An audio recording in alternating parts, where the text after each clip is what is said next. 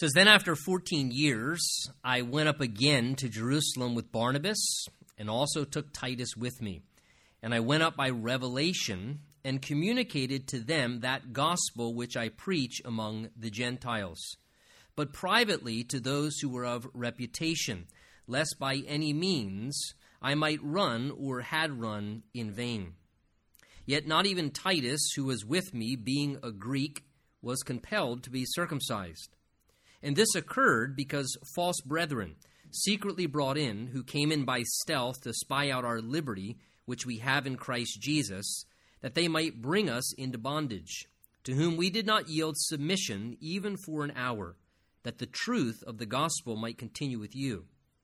But from those who seemed to be something, whatever they were, it makes no difference to me. God shows personal favoritism to no man. For those who seemed to be something added nothing to me. But on the contrary, when they saw that the gospel for the uncircumcised had been committed to me, as the gospel for the circumcised was committed to Peter, for he who worked effectively in Peter for the apostleship to the circumcised also worked effectively in me toward the Gentiles. And when James, Cephas, and John, who seemed to be pillars, perceived the grace that had been given to me, they gave me and Barnabas the right hand of fellowship that we should go to the Gentiles and they to the circumcised. They desired only that we should remember the poor, the very thing which I was eager to do. And Father, we just humbly ask for the grace and the help of your Holy Spirit once again this morning as we open the Word of God together. We just pray that by your Spirit's ministry, you'd give us an ear to hear what your Spirit would say to this part of your church through this particular portion of your Word. So, Lord, you know what that means. Please prepare each one of us. And we ask now that your Spirit would be who is speaking to us and teaching us as we look into what the Word of God says this day. And we ask together in Jesus' name. And everyone said, Amen. Amen. You may be seated. You know, let me ask this morning who honestly is it that you're allowing right now to direct your life?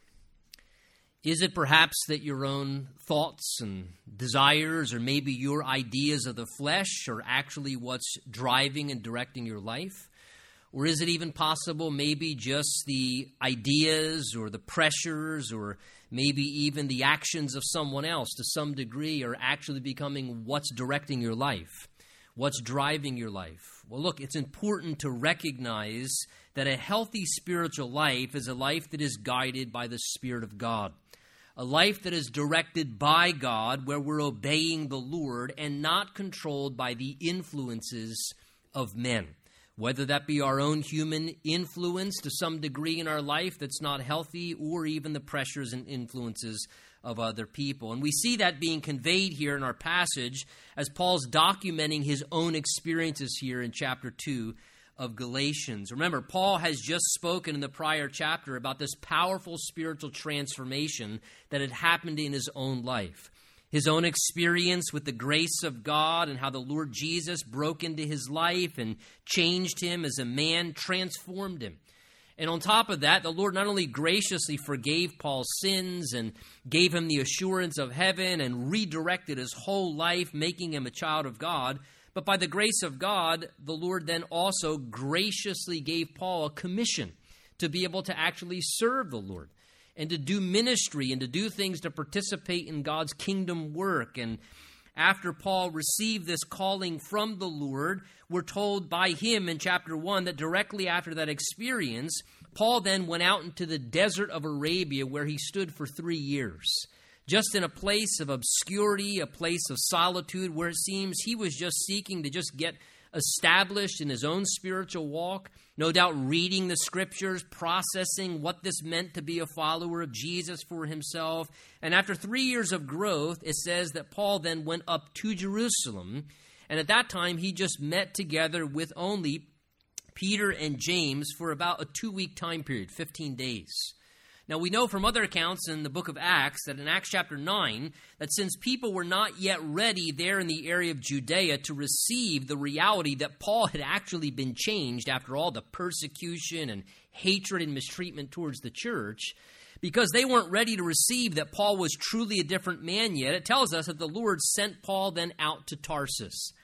And for the next 10 years after that, Paul continued to dwell in Tarsus. He continued to no doubt grow and was ministering to some degree in the area of Tarsus. And during that same time period, we know that through the Apostle Peter, the gospel then reached the Gentile people. That is, when we say Gentile, those who are of non Jewish nationality. That's what Gentiles are, anyone who is non Jewish. And God used Peter, a good Jew who had come to Christ, to bring the gospel of salvation to the Gentiles. And there became this, if you could say it, explosion of souls among the Gentile people a healthy church gets established in Antioch, and this church in Antioch is blossoming. So, the church there in Jerusalem, which was kind of the mother church of New Testament Christianity, they send out, we're told, Barnabas to go and see what God was doing in Antioch. And when Barnabas showed up, it says that Barnabas could see, it says, the grace of God that was at work among the Gentile peoples and the, the church there in Antioch, which was predominantly of Gentile origin. Well, Acts chapter 11 tells us that as Barnabas stays there and starts to minister, he realizes he could use some help in ministry. And it's at that point that Barnabas has the thought, no doubt from the Spirit of the Lord, I know who would be perfect to bring here to help me minister to this congregation here in Antioch.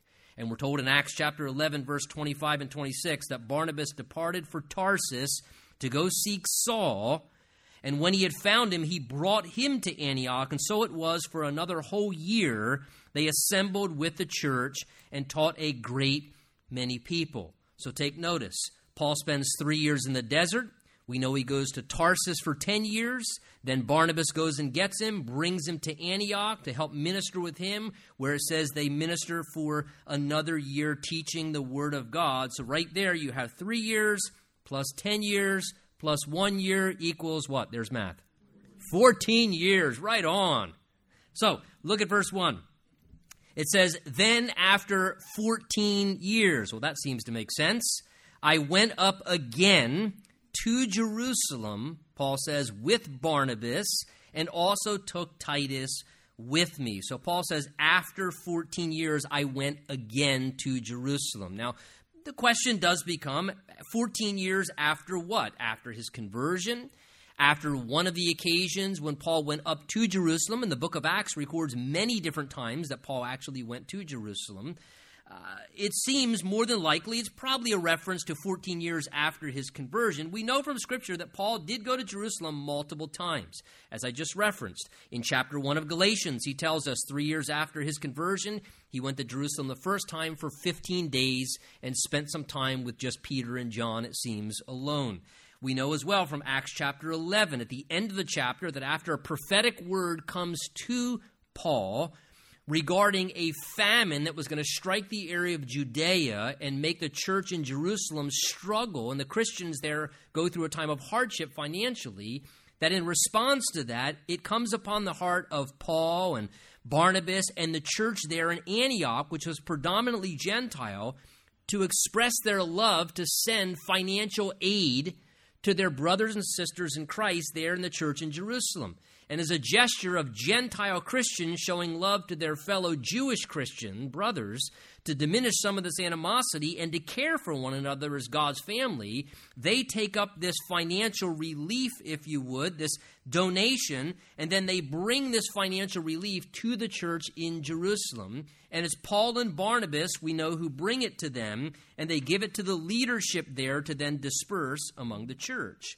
We also know in Acts chapter 15, on a third occasion, very prominently shown in Scripture, that Paul goes up to Jerusalem as well, where there's a large council, a church council that meets. And remember, they were settling once for all this issue that the gospel of salvation is by grace alone, through faith in Christ alone, not through observances of the Mosaic customs or having to become a Jew first and then ultimately becoming a Christian because it says there were false teachers who kept pressing the issue no, you must become a Jew first. Then, through Judaism, you can make your way to Christianity. They were even saying that unless people were circumcised, the picture was to observe the entirety of Mosaic custom and law, you can't even be saved. Well, this was crucial.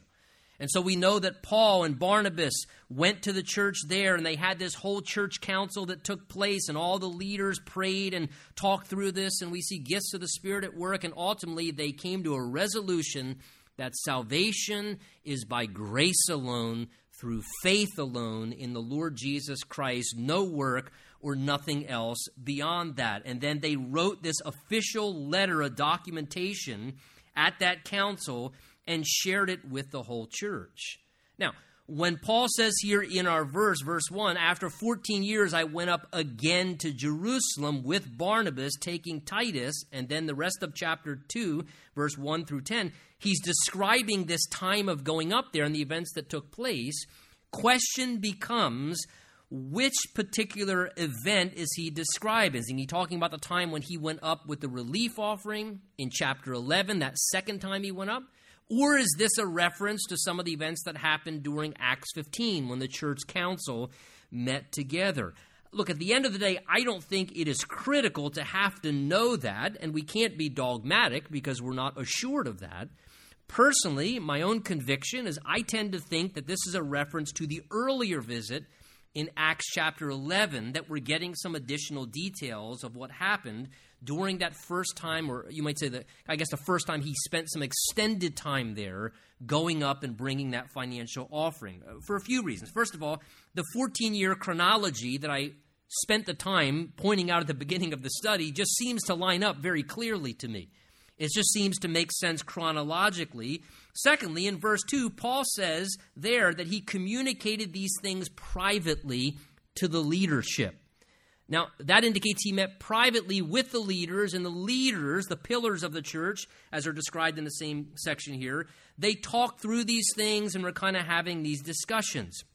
Acts chapter 15 at the church council, it ends up including the entirety of the church of Jerusalem at one point, where it seems Paul here is referring to more of a private meeting. As well, from verse 2, Paul seems to be conveying that he went up to make sure he wasn't doing anything in vain spiritually. And at this first trip up to Jerusalem, earlier in his life and ministry, he's trying to just validate that he is on the same track doctrinally as the church in Jerusalem. And he's kind of trying to confirm some things in his own life and ministry. By the time you get to Acts chapter 15, Paul is dogmatically convinced, and nobody's going to tell him otherwise, that salvation is by grace alone, through faith alone, and that these other guys are just false teachers. As well as the fact in Acts 15, they write up a whole resolution and an official letter as the result of this council meeting as doctrine for the church. And Paul makes no reference to that here in chapter 2.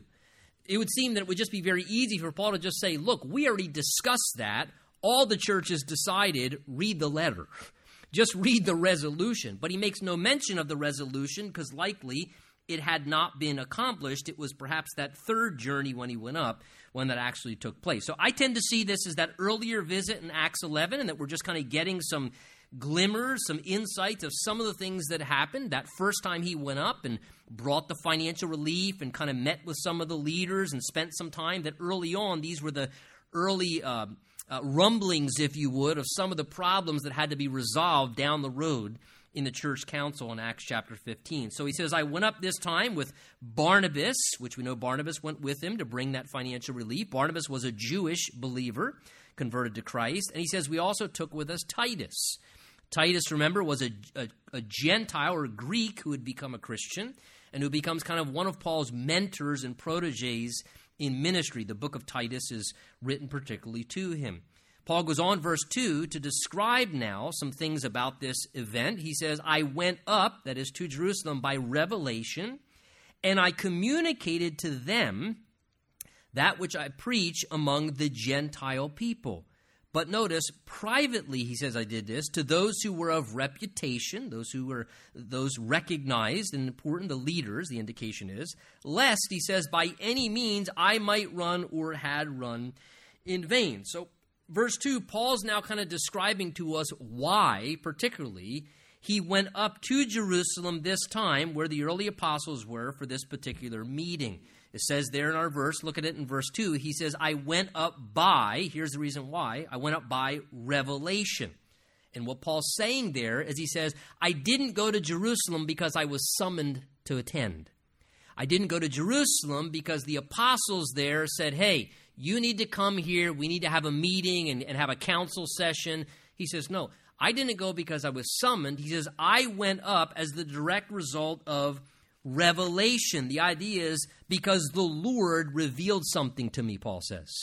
The reason why I went up to Jerusalem this time, that he's describing here in chapter 2, is he says, The Lord revealed something to me. He showed me something and spoke something to me that told me you need to go up to Jerusalem and have this meeting and spend some time there. As the Lord had on other occasions, revealed things to Paul. He once again, in this situation, showed something to Paul. He spoke something to him, and in direct response to that, because it would be helpful, it seems, both for Paul as well as for others, Paul went up in response to what the Lord showed him. Again, perhaps as you read some of what Paul's describing here, perhaps the Lord saw that Paul, at this stage in his ministry, which was somewhat earlier on, needed a little bit of encouragement and reassurance because of some things that he was facing the spiritual opposition, the false teachers, the Judaizers who were trying to deviate the track of what the gospel message of grace really was. And that this trip would result in Paul getting some much needed assurance and encouragement that he needed to remain faithful to his calling in the Lord. Uh, Paul seems to refer to that in this chapter, that by the end of it, the Lord used Peter and James and John to give him the right hand of fellowship and really encourage him to keep on track with what he was doing as they kind of acknowledged his ministry.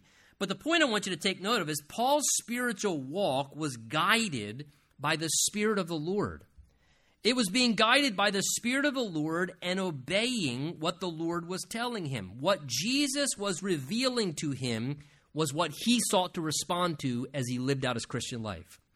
What God was revealing to him, speaking to him about things, showing him things, this is what Paul was obeying as he lived out his Christian life. What God showed him, what the Spirit spoke to him. And folks, look, this is how we are supposed to learn to live out our spiritual lives.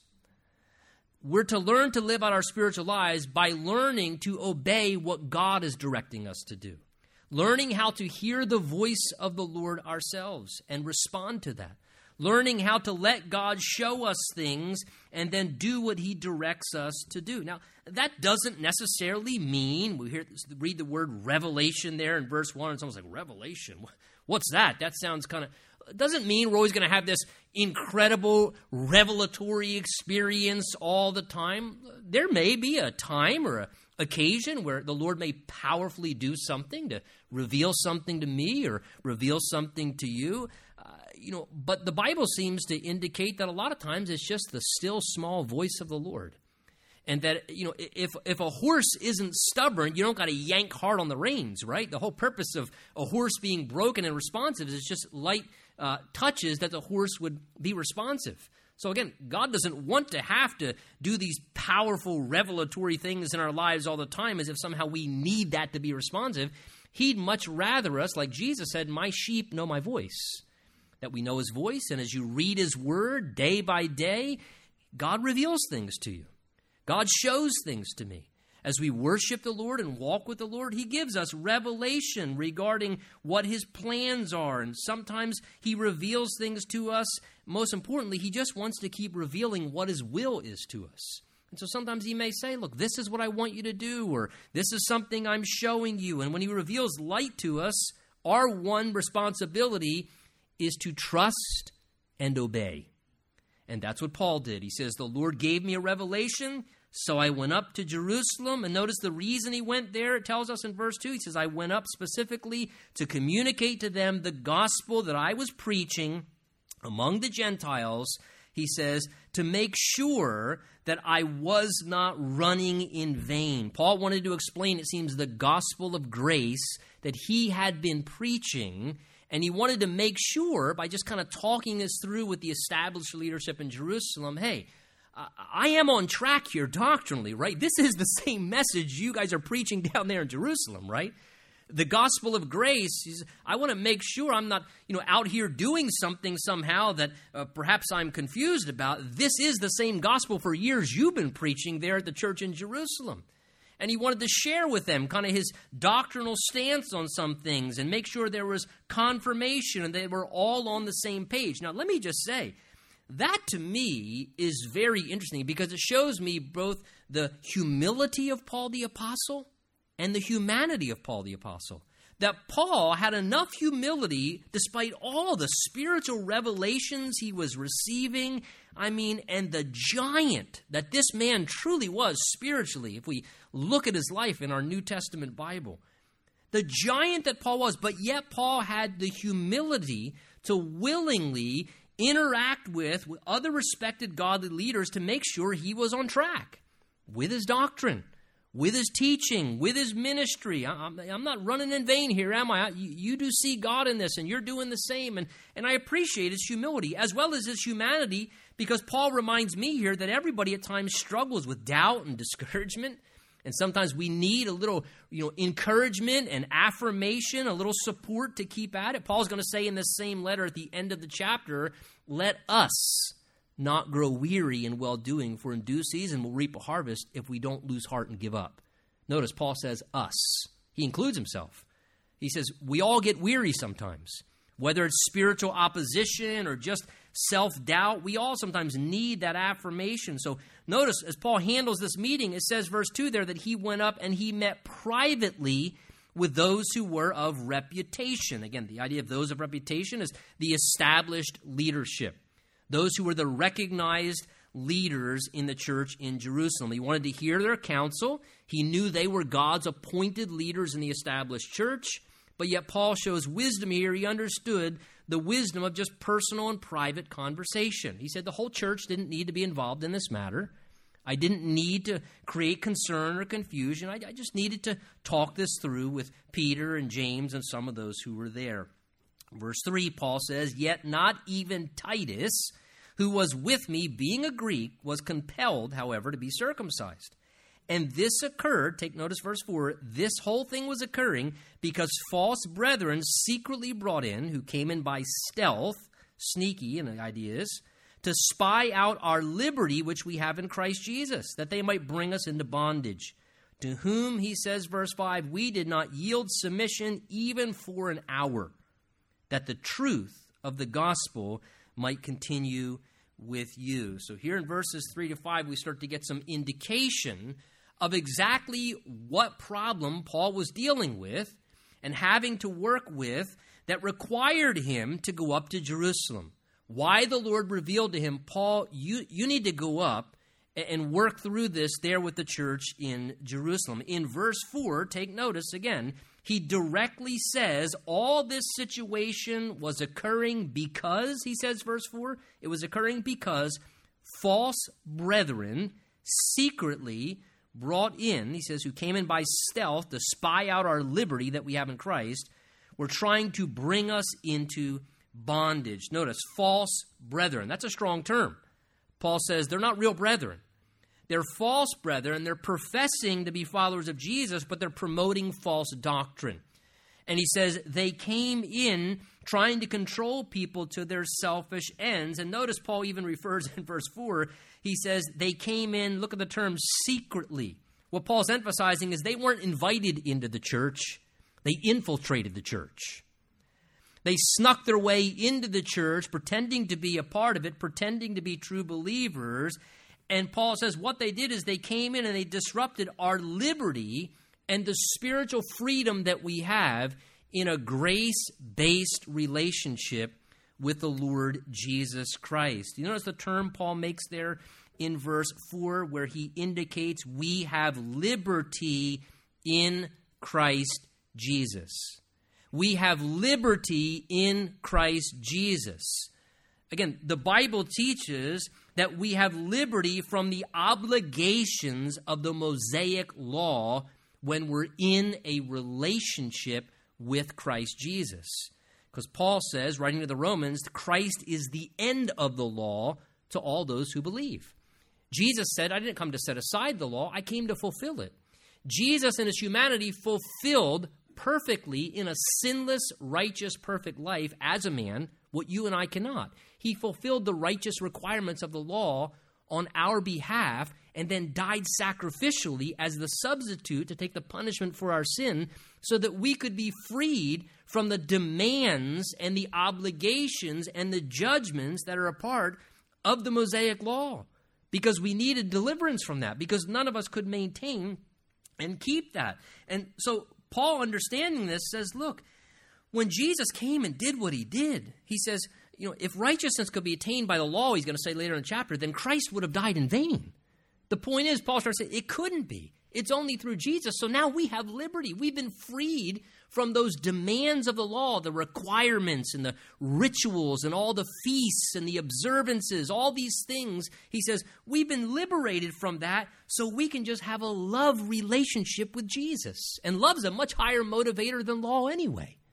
And he says, We've been set free from these things so that we can walk by the Spirit. He says, God writes his will on the fleshly tablet of our heart now. It's not a written code, it's internal impressions. As the Spirit of God rules over our heart and we allow ourselves to be led of the Spirit. And he says, Here we were trying to enjoy being led of the Spirit, not upkeep lists and rules of what was said to be spiritual. And he says, These brethren, these false brethren, came in and they despised our liberty in Christ and they were trying to subvert that. They were trying to rob us of that privilege, saying, No, no, no, you need to go back under the customs of Moses. And if you want to be a real spiritual person, you also need to observe these things and adhere to these restrictions. And Paul says they were trying to bring us into bondage and make us slaves.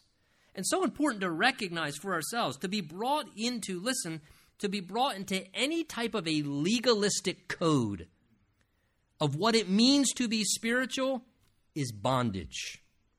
When someone tries to inflict upon us, or we wrongly in our own ideas begin to afflict upon ourselves, some legalistic code of you have to maintain these certain restrictions and maintain these certain requirements. And if you do those things or don't do those things, that's what really makes you spiritual or makes you holy or more spiritual or more holy. Listen, folks, that kind of pressure coming from others or coming from ourselves does nothing but lead to bondage, to enslavement in our lives. And Paul and Barnabas, as well as Titus, stood against this. That's why verse 3 he says, Not even Titus, who was a Greek, meaning he had never been circumcised, was compelled to be circumcised.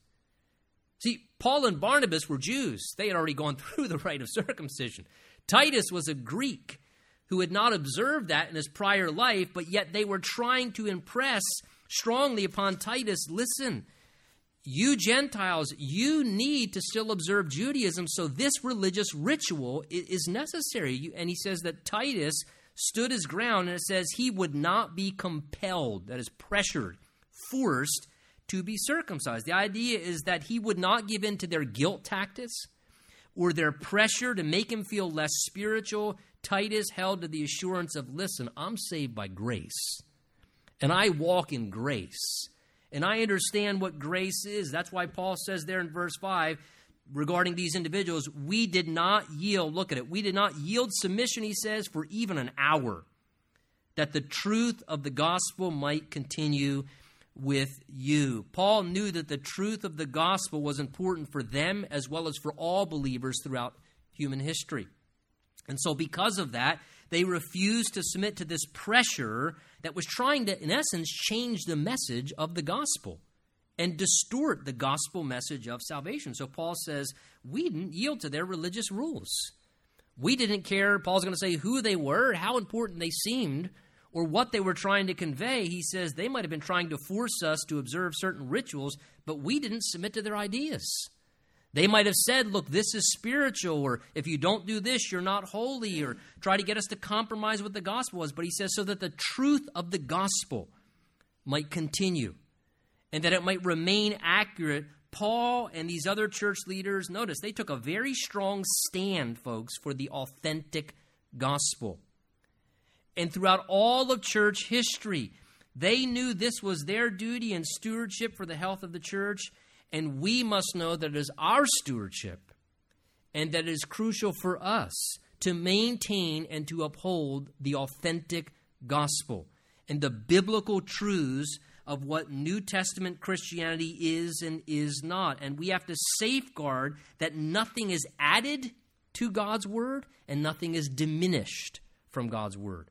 And this is important for all of us to stand for sound doctrine within the church, whether it is people trying to introduce legalism into Christianity and into the church, saying, well, okay, you can be a Christian, but Christians must do these things, or Christians can't do these things, which may not necessarily be biblical things. I'm not talking about honoring Scripture. I'm talking about Jesus and a dress code.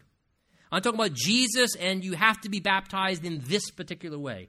Or Jesus and you can't watch this, or you can't listen to that, or just all these extra little gray area, these things that we envision as spiritualized. Or Jesus and a particular Bible translation or Jesus, and, and, and you can go an infinitum the things that are become issues of that this is truly spiritual Christian, mm, this is kind of a second class Christian. Or real Christians do this, those who sing that kind of music, they're not real Christians. Uh, and, and this kind of stuff happens. And we have to realize that kind of stuff is legalism.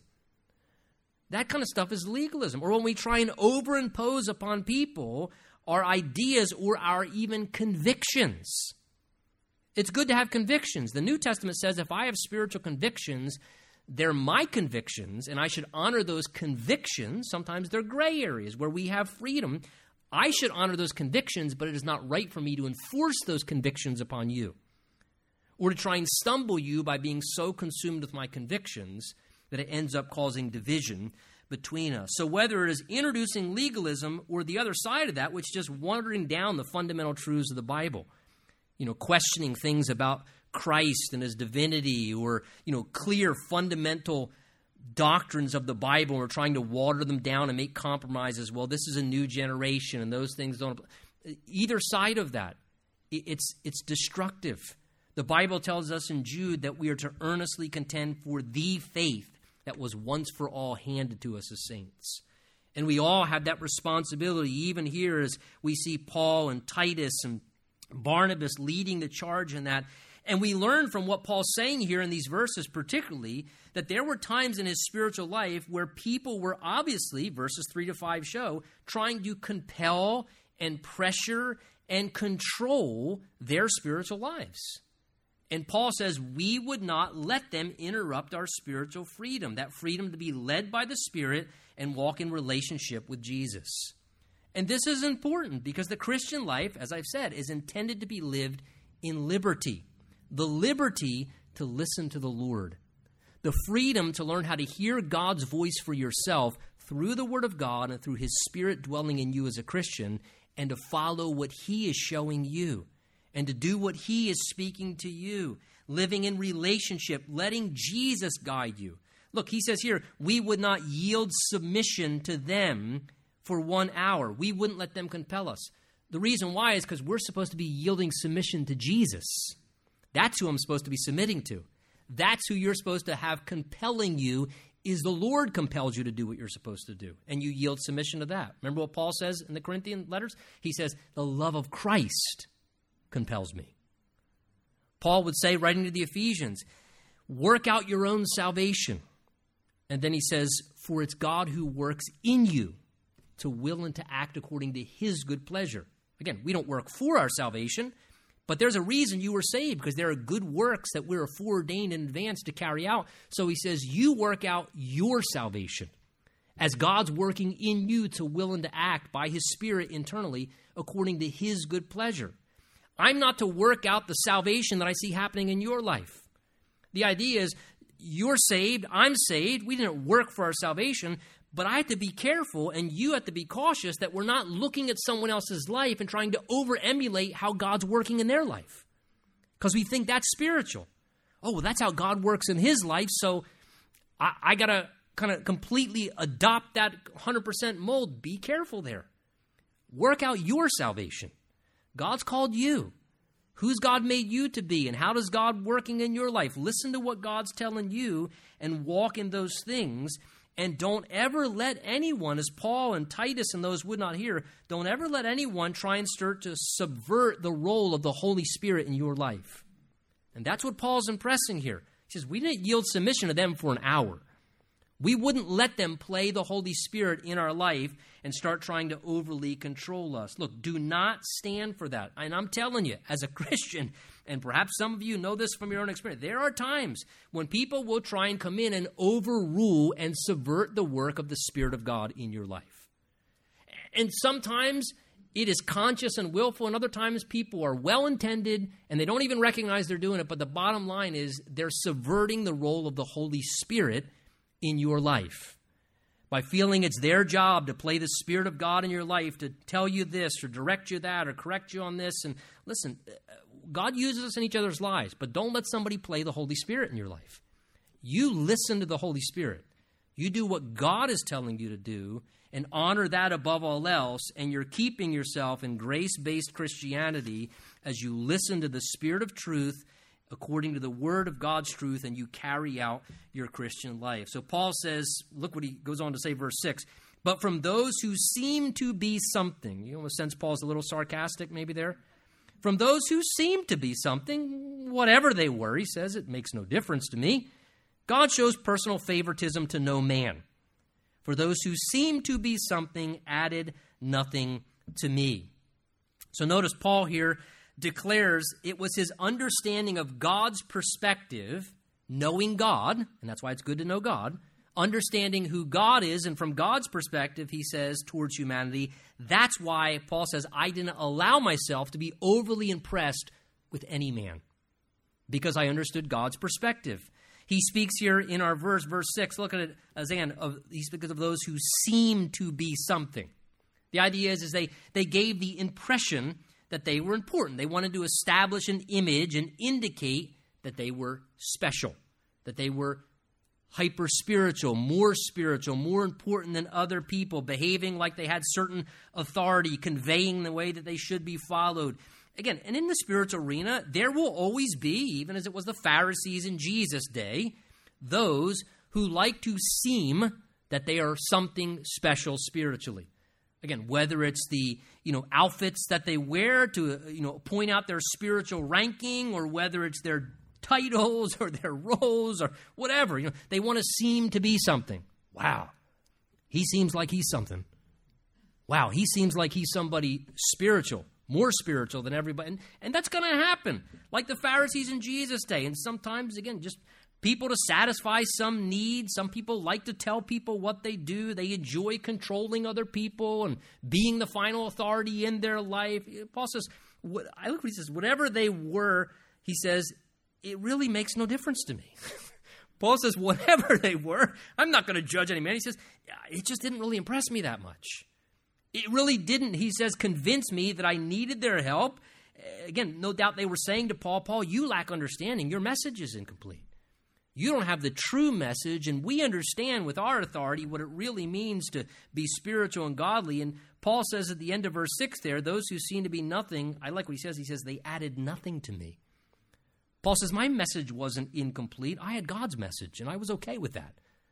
I had the complete message of the gospel of Christ, which is fully sufficient to do everything God needs to do in our lives. Paul says, I understood that I was complete spiritually, and they did not add anything to me or to my message. And, ladies and gentlemen, by way of application, let me again say beware of those who ever try and convey to you that your spiritual life is lacking something, and therefore you need to add to your spiritual life what they're espousing to really be a great Christian or to really somehow experience all God intends whether it's you got to have this book or this set of teachings or it's you got to you know pray this particular prayer or there's always kind of at times it seems these ways that come around where people want to indicate like you're you're lacking a little something spiritually that's why you need this. And if you have this then you can be a rock star christian. Then you'll really be on fire for jesus and somehow it implies the fact that we're insufficient or incomplete spiritually, that God left us lacking. Well, listen, the Bible would disagree with that. Paul says in Colossians 2 even as you receive Christ Jesus the Lord, so walk in Him, being rooted and grounded in, in your faith in Him. Paul says in that same chapter, in chapter 2 of Colossians, he says, For in Christ dwells all the fullness of the Godhead bodily, and you are complete in Him. Do you hear that? Oh, I feel like I'm an incomplete Christian. I feel like I just, I'm not like other Christians. Jesus would say, No, there's only one kind of Christian a Christian who has Christ in them, and a Christian who has Christ who's a part of their life. And Jesus says, I'm not incomplete, so you're not incomplete. You have me, you're complete. Paul writing, or Peter writing as well in chapter 1 said, God's divine power has given to us all things that pertain to life and godliness through the knowledge of him who called us by glory and virtue, by which have been given to us exceedingly great and precious promises, that through these you may be partakers of the divine nature. Again, do you hear the language there? God has given to us all things that pertain to life and godliness. Oh, I don't know how to live life. God says, I've given you everything you need to live life. I don't know how to be godly. God says, I've given to you everything you need for godliness. You have the Word of God, you have the Spirit of God, you have the exact same presence of the Lord Jesus Christ living in you, working in you. You are not insufficient. You have the same opportunity as every person who's a follower of Jesus Christ to experience God's best, to be used to the greatest degree. Paul didn't feel that he was missing something doctrinally or needed their endorsement. Paul, if you really want to be, you know, successful, you need our endorsement for your ministry somehow. He says, whatever they were, he says, I like what he says, verse 6 God shows personal favoritism to no man. That was the crux of it for Paul. Paul understood look, God doesn't show favoritism. Again, the word favoritism speaks of special favors, extra blessing for those who seem what? More important. Favoritism is giving somebody special treatment because they seem important or they're more valuable in somebody's mind. And he says, look, God doesn't do that. God does not show partiality. You know, it is hard for us as human beings to swallow sometimes, but the truth of the matter is this hear me God is not impressed with anybody. He's not. He really, truly, authentically is not impressed by any human being. Ever. And he never will be. Now, to me, that's liberating. I don't have to try and impress God because you go, it won't work. I don't have to really, to some degree, and I'm not saying we shouldn't be respectful when there are times to be respectful of those with authority or, you know, and that's not my point. My point is, is God doesn't show partiality or favoritism. He doesn't see people inferior or superior by who they are or what they do or what their giftings are, their titles are. God doesn't show partiality. It would be against his just nature. And so we have to remember that for ourselves. Do I show partiality to people? Am I ever inclined to show favoritism in some way? Whether I'm giving somebody else special exceptions or doing a little bit more for somebody else for some reason, whatever it is, and doing less for somebody else? That's wrong. God doesn't do that. I don't have a right to do that. Or am I ever showing favoritism by maybe not requiring somebody else to adhere to the same standards and because I feel pity or compassion, oh well they've had they've had a hard and, and, and so I show favoritism the other way and I don't require somebody to uphold the same standards because I'm showing favoritism to make it easier and making concessions for them that I wouldn't make for somebody else. There are multiple ways to show favoritism, and God says, I don't do it, you don't get to do it either.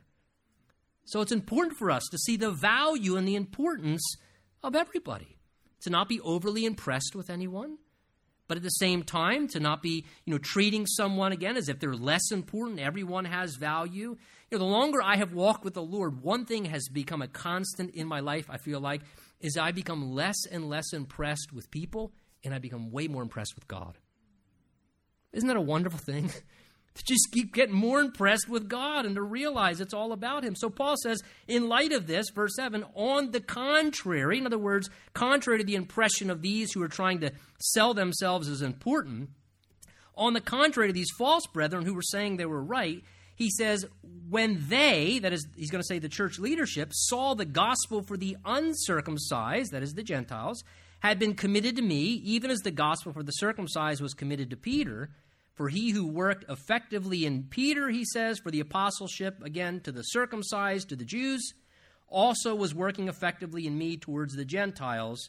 And when James, Cephas, another name for Peter, and John, who seemed to be pillars, perceived the grace that had been given to me and Barnabas, they extended to us, he says, the right hand of fellowship that we should go to the Gentiles and they to the circumcised. So notice, Paul says, contrary to what these false brethren were trying to convey, they were so right and I was so wrong. And he says, thankfully, he says, the Lord drew me to go up to Jerusalem, and the apostles, he's saying here, Peter, James, John, those, he says, who were there, he says, he refers to them as those who were the pillars in the church. And the idea of the pillars in the church there, again, he's not trying to exalt them. That would be foolish. He just said what he said about no favoritism. He's just acknowledging what they were. What do pillars do? They uphold things. So he's saying the true leaders, those who were truly God ordained, selected by Jesus, anointed by the Spirit, given their role and raised up, those who were upholding the church in Jerusalem, who were the genuine leaders that God had endorsed, he says they recognized that in the same way he says that God was working through Peter in his ministry as the one appointed to go, he says, committed to Peter a ministry to go to the Jews, the circumcised, he says they began to realize, oh, in the same way, God has now just selected and anointed Paul to be the apostle, to be the primary one to pioneer reaching the Gentile people, to bring the gospel to them. That's why Paul says in verse 9, when James, Cephas, who's another name for Peter, and John, who seemed to be the pillars, when they perceived, notice, when they sensed or recognized the grace that had been given to me, they gave me and Barnabas the right hand of fellowship that we should go to the Gentiles and that they would continue to go to the circumcised or the Jews. What Paul's indicating here is the established leadership recognized his calling. They recognized what God was doing in his life, the special measure of grace. Paul says they perceived the grace of God that had been given to me for this calling, for this ministry. They sensed there was a measure of God's grace that had been given to Paul, that he was to operate in this way, and that is, they could see an evidence that God was using them, and that the favor of God was upon the ministry that they were doing, that the Lord was blessing their labors. And when they perceived it, Paul says, they gave us the right hand of fellowship. Now, what Paul was trying to convey here is these existing church leaders, they recognized our calling in ministry. They sensed what God was doing in our lives. They could see God's grace at work in this way. And let me just say as well that we never become to any extreme which isn't good. That's an important balance. And Paul mentions it right in these same verses here.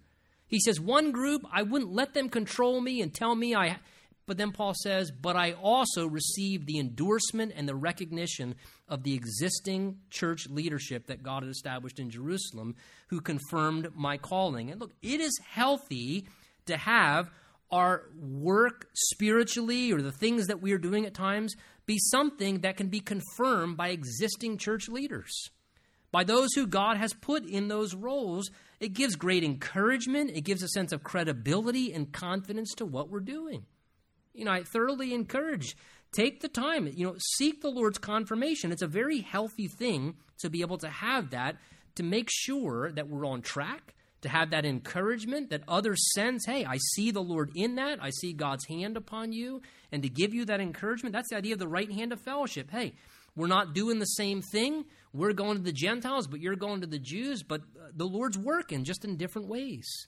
And I think this reminds us as well that when the Holy Spirit is directing ministry, not everybody's going to be doing the same things. Peter was reaching the Jews predominantly, Paul was reaching the Gentiles.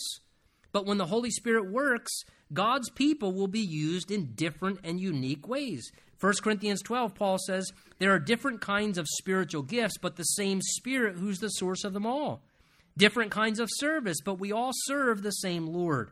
God works in different ways, but it's the same God who works in all of us.